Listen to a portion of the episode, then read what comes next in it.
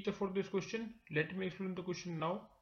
How many multiples of 4 lie between 10 and 250? तो 4 के multiples कितने होंगे 10 एंड 250 के बीच में ये पूछा है सबसे पहला मल्टीपल कौन होगा 4 का 12 होगा फिर 16 होगा फिर 20 होगा और लास्ट मल्टीपल जो होगा वो मेरा कौन होगा 248 होगा ओके?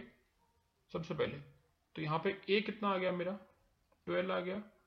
डी कितना आ गया? 4 आ गया। और टी एन बोल लो या तो एल मतलब लास्ट टर्म बोल लो कितना आ गया? 248 आ गया। सो हमको जनरल फॉर्मूला क्या पता है एपी का? टी एन इक्वल टू क्या होता है? A plus n minus one d होता है। सो अगर हम फॉर्मूला में डालते हैं वैल्यूज़ तो कितना आ जाएगा?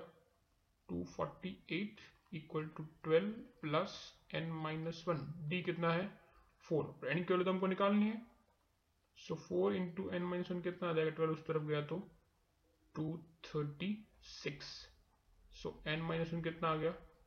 Two thirty six by four तो कितना हो जाएगा? फोर फाइव से ट्वेंटी फाइव से गया ये फिर थर्टी सिक्स तो नाइन से गया ये सो so, एन कितना आ गया यहाँ से? सिक्सटी सो so, क्या लिखेंगे हम लोग final answer so there are sixty multiples of four between what it is asked 10 and 250 पूछा हुआ है so i hope you understood the explanation